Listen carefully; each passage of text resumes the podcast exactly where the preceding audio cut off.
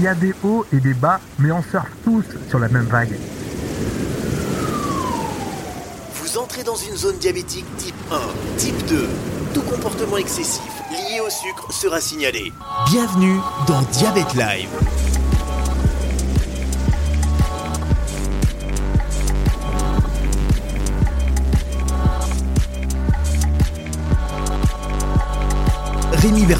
Et vous n'êtes plus seul, c'est Diabète Live pour les types 1, les types 2, les familles, les amis, pour tout le monde.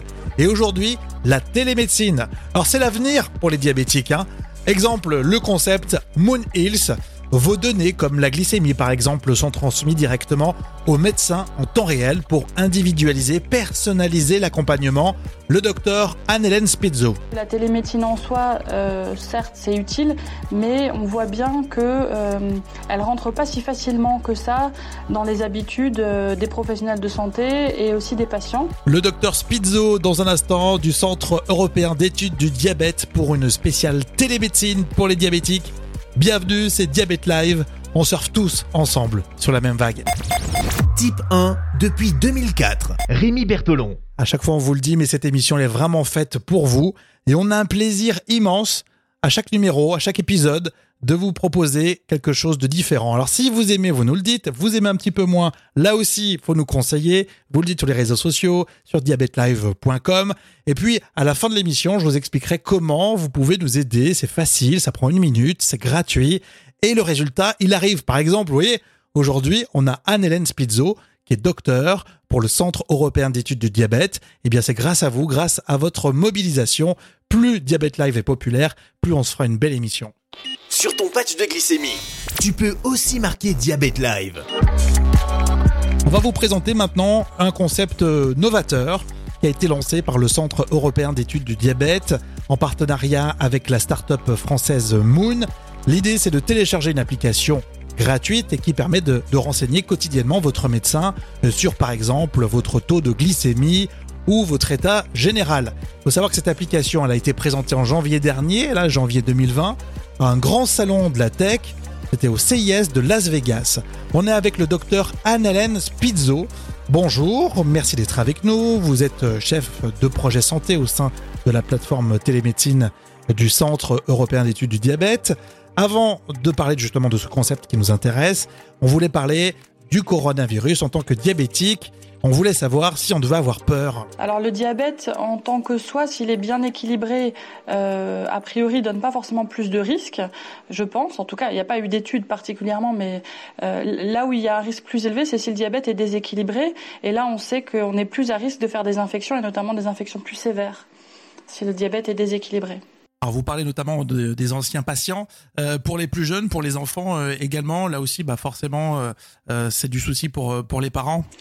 Alors pour les enfants, le, a priori, il n'y a eu aucun décès euh, pour tous les patients jeunes atteints, du coronavirus. Des enfants, en tout cas, il n'y a eu aucun décès et ils font plutôt des formes euh, qui sont pas graves. Bon, c'est un peu rassurant d'écouter euh, ce que vous nous dites. On voulait revenir aussi sur ce que vous faites au Centre européen d'études du diabète et toute la démarche autour de la télémédecine. En quoi ça consiste? Alors, euh, le C2ED euh, a un département e-santé en fait euh, de d'innovation, ce qui a pour focus la, télé, la télémédecine, mais aussi l'organisation des soins euh, autour de la télémédecine pour améliorer la vie des patients, des personnes atteintes de diabète. Euh, parce que la télémédecine en soi, euh, certes, c'est utile, mais on voit bien que euh, elle rentre pas si facilement que ça dans les habitudes des professionnels de santé et aussi des patients. Donc, on essaye de trouver des solutions qui permettent de de mieux organiser euh, les deux, en fait, de faire en sorte que euh, la télémédecine soit vraiment au service des, des, patients et des professionnels de santé.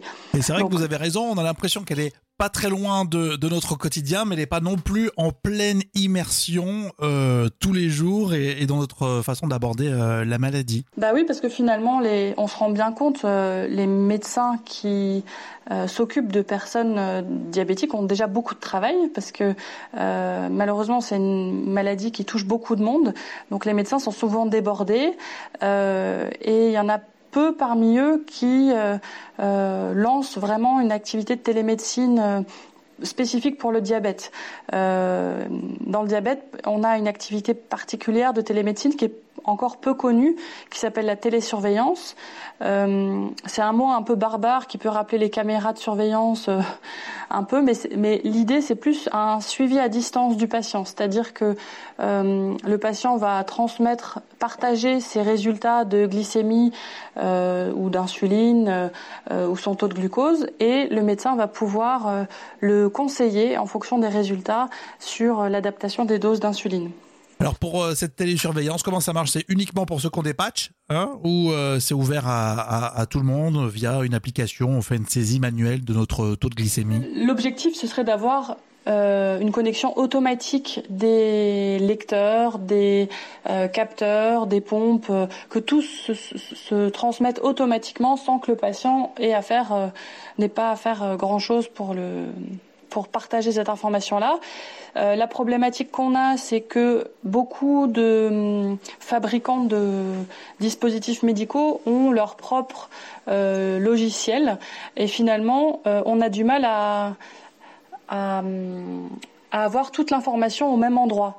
Et par exemple, si vous imaginez par exemple un médecin qui a, euh, je sais pas, 2000 patients euh, diabétiques euh, qu'il va suivre, il y en a un qui, enfin, il y a une partie qui va avoir des capteurs, l'autre partie qui va avoir des lecteurs. Parmi les capteurs, il y aura certains types de capteurs, puis d'autres. Et en fait, pour faire de la télémédecine, il faut aussi qu'il ait euh, l'information pour tous ces patients au même endroit parce que on, s'imagine mal euh, qu'il ait 5, 6, 7 logiciels différents. Donc ça c'est un gros frein aussi pour la télémédecine. Donc euh, au, C2ED, euh, là-dessus on a travaillé parce que on développe en fait un logiciel de télémédecine, de télésurveillance des patients diabétiques qui s'appelle Moon, comme la lune. Euh, et qui est développé dans cette idée-là à terme. Euh, pas le cas pour l'instant, mais à terme, on aimerait bien que euh, tous les outils qui sont utilisés par les patients puissent être connectés euh, et connectables à, à, à, cette solution. Ensuite, ce programme doit certainement euh, traiter l'information, puisque comme vous le dites, le, euh, le médecin qui a 2000 patients, il peut pas au, au quotidien s'occuper de, de, de, toutes ces données. Donc, il y a certainement des, des alertes qui lui seront données, euh, des moyennes qui, qui lui seront affichées. Oui, non, c'est ça, ça L'idée en fait de la télésurveillance, c'est de paramétrer des alertes qui sont personnalisées, c'est-à-dire que chaque personne diabétique va avoir des paramètres différents qui vont euh, déterminer des, alertes pour le médecin. Euh, on imagine bien qu'une dame, qu'une femme enceinte ou une personne âgée ou encore un enfant ne va pas avoir euh, les mêmes alertes.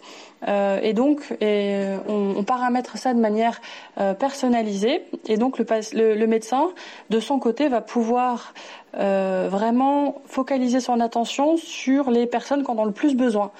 Euh, parce que c'est vrai que quand on a une maladie chronique, euh, c'est évidemment primordial d'aller chez le médecin régulièrement pour voir que tout va bien, mais parfois on a des, des, des, problèmes qui sont en dehors des consultations et on a besoin d'avoir une réponse euh, à ces problèmes-là sans attendre deux, trois mois, voire plus pour le prochain rendez-vous.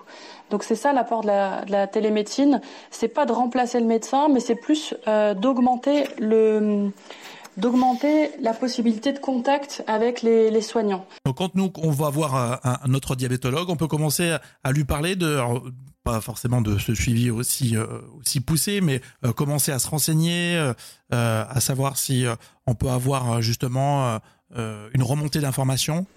Oui, je pense que c'est les, patients ont beaucoup à jouer aussi sur le, déploiement de ce genre de solutions, euh, parce que si c'est une demande des patients, les médecins vont s'y mettre aussi. Et je pense que euh, beaucoup de patients demandent d'avoir plus de contact avec leurs euh, soignants. On parle beaucoup de médecins qui donneraient des avis, etc. Mais je pense que le il peut y avoir aussi beaucoup de place pour euh, d'autres professionnels de santé euh, pour le suivi euh, du diabète et notamment on peut très bien imaginer certaines infirmières qui sont formées spécifiquement à la diabétologie, qui dont c'est le métier depuis plusieurs années, pourraient aussi donner des, des conseils d'adaptation de dose aux patients. Est-ce qu'on peut avoir aussi d'autres intervenants, les, diététiciens, des choses comme ça? Est-ce qu'il y a une réflexion autour d'une ouverture plus du global sur le côté médecine, sport, diététique? Alors oui, d'autant plus que le C2ED a eu un label tout récemment au mois de janvier, un label Maison Sport Santé, qui est euh, donc un label euh, au niveau national. Il y a eu 138 euh, sites qui ont été labellisés sport santé et la spécificité du site de, du C2ED, c'est de se focaliser sur les personnes diabétiques ou à risque d'être diabétiques et de leur apporter une réponse grâce à l'activité physique. Euh, et, à cet endroit-là, effectivement, il y a des réflexions sur euh, euh, quelle est la meilleure activité physique à avoir pour pour éviter d'être diabétique ou pour soigner sa maladie. et ça rejoint aussi la, recherche fondamentale qui est menée au C2ED par le docteur Karim Bouzakri, qui cherche des nouveaux médicaments qui sont issus du muscle. Donc on, a plusieurs aspects euh, de recherche au niveau du C2ED pour euh, améliorer, euh, enfin essayer d'apporter une contribution pour les personnes diabétiques par la recherche de nouveaux médicaments, par l'aspect sport et santé et aussi l'aspect télémédecine, organisation des soins.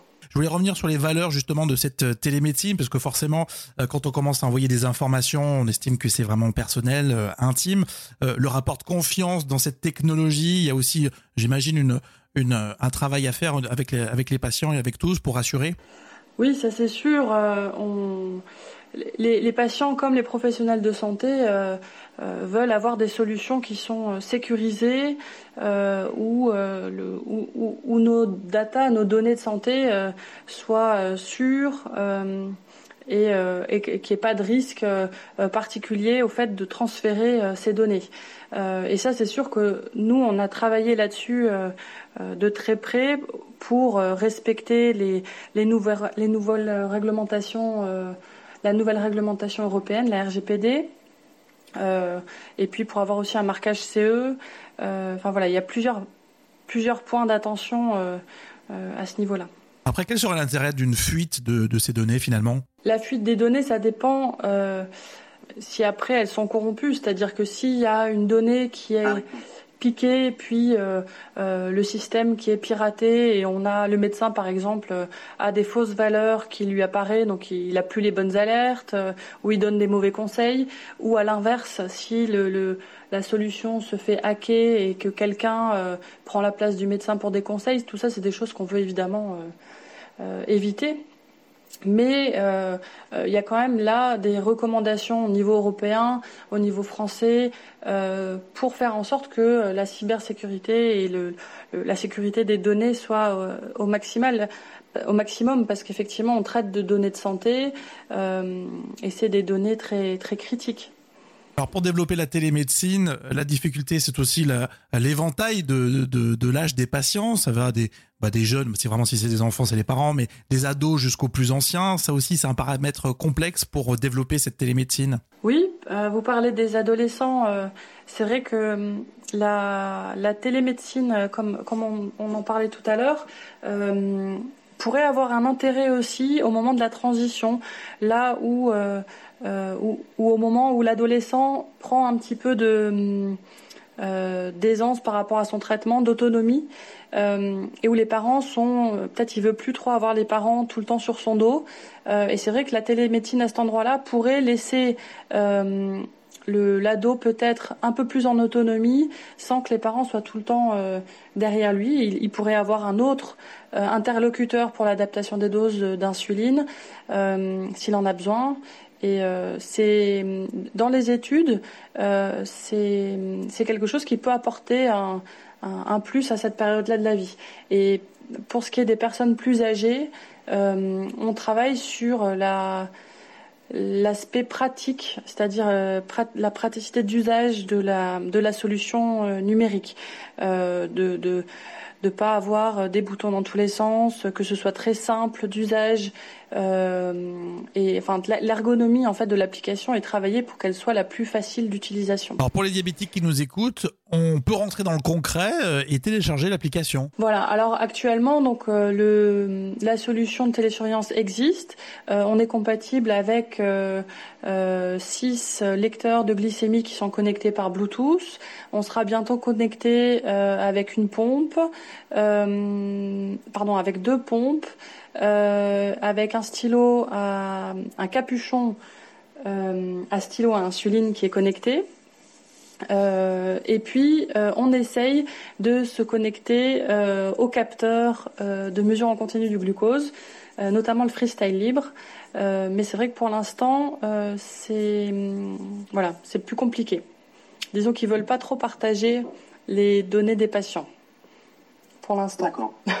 Alors si on est intéressé pour faire avancer ce projet, comment ça marche? Les patients, ils peuvent euh, tester l'application parce qu'elle est téléchargeable sur les sur les stores. Euh, si vous tapez euh, Moon et diabète dans le moteur de, de recherche, vous allez tomber sur l'application. Après, si vous êtes intéressé en tant que patient euh, pour euh, aider à améliorer la solution et être un peu un testeur, on va dire, et donner votre avis. Et euh, voilà, là vous pouvez contacter directement soit le C2ED, soit via le site de Moon Health. C'est le site internet de, de, l'application et vous pouvez laisser vos coordonnées et on vous contactera pour avoir, votre avis et, votre ressenti par rapport à l'usage de la solution. C'est vrai que c'est quelque chose qu'on a qu'on a fait depuis le début de la construction de cette euh, application. On a beaucoup travaillé avec euh, des patients de tous âges, euh, autant des ados que des personnes retraitées, et aussi des professionnels de santé pour vraiment essayer de faire quelque chose qui qui convienne à tout le monde. On sent effectivement dans votre discours, dans vos réponses, qu'on est nous patients complètement immergés dans votre dans votre projet. C'est agréable à entendre. Bah, en fait, je pense que le, problème aussi, c'est quand on fait des solutions qui prennent pas ça en compte, euh, ça sert personne en fait, hein, parce que euh, si le patient n'aime pas l'application, il va pas l'utiliser, il va pas partager ses données. Donc c'est primordial pour l'usage que le patient soit vraiment euh, concerté. Et puis au final, c'est des solutions qui sont pour le patient. Faut pas l'oublier. C'est l'idée, c'est vraiment que pour la maladie chronique, on ait une réponse euh, plus adapté que de voir son médecin tous les six mois, euh, euh, alors que le problème il est le dimanche soir ou le ou le mercredi, alors qu'on on a eu le rendez-vous deux jours avant. Donc l'idée de la télémédecine, c'est vraiment d'avoir un suivi au moment où on a où on en a le plus besoin. Alors, quels sont les retours des médecins qui sont dans cette pratique? Qu'est-ce que ça a changé dans leur organisation au quotidien? Il y a actuellement très peu de pratiques de télésurveillance dans le diabète.